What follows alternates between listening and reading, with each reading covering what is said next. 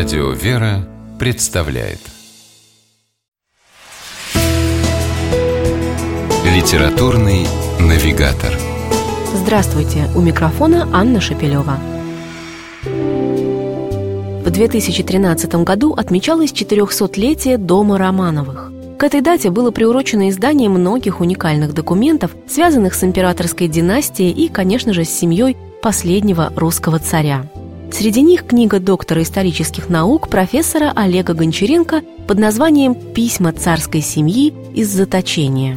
Это наиболее полное собрание писем, отправленных членами семьи императора Николая II после ареста в 1917 году. Как поясняют в предисловии издатели, одна из целей этой книги – сохранить для будущих поколений исторические документы, рисующие духовный облик государя-императора Николая Александровича, государыни-императрицы Александры Федоровны и их августейших детей на протяжении последних 16 месяцев их жизни. Собрать письма под одной обложкой оказалось непростой задачей – Многие из них хранились в частных коллекциях, и составителям сборника пришлось проделать большую работу, чтобы убедить коллекционеров обнародовать уникальный исторический материал. В общей сложности в книге опубликовано 227 писем, которые хронологически поделены на три основных периода.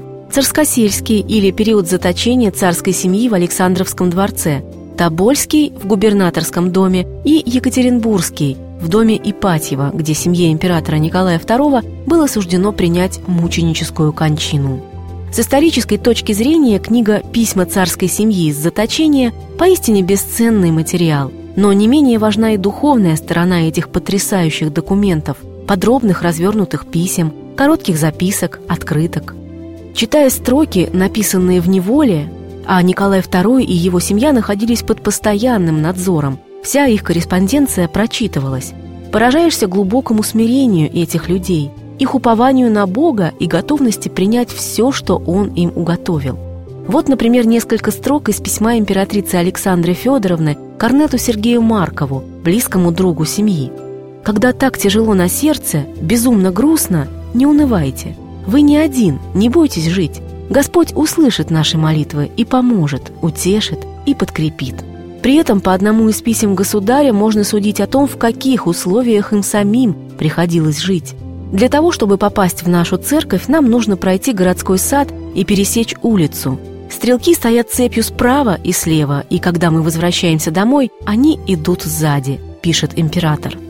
Письма – уникальный источник сведений о том, как жила императорская чита с детьми во время ссылки – мы словно видим, как они разводят кур, выращивают комнатные цветы, ставят домашние пьесы.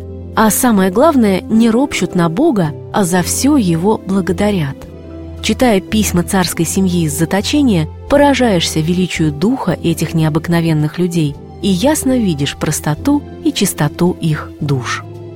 С вами была программа «Литературный навигатор» и ее ведущая Анна Шапилева. Держитесь правильного литературного курса –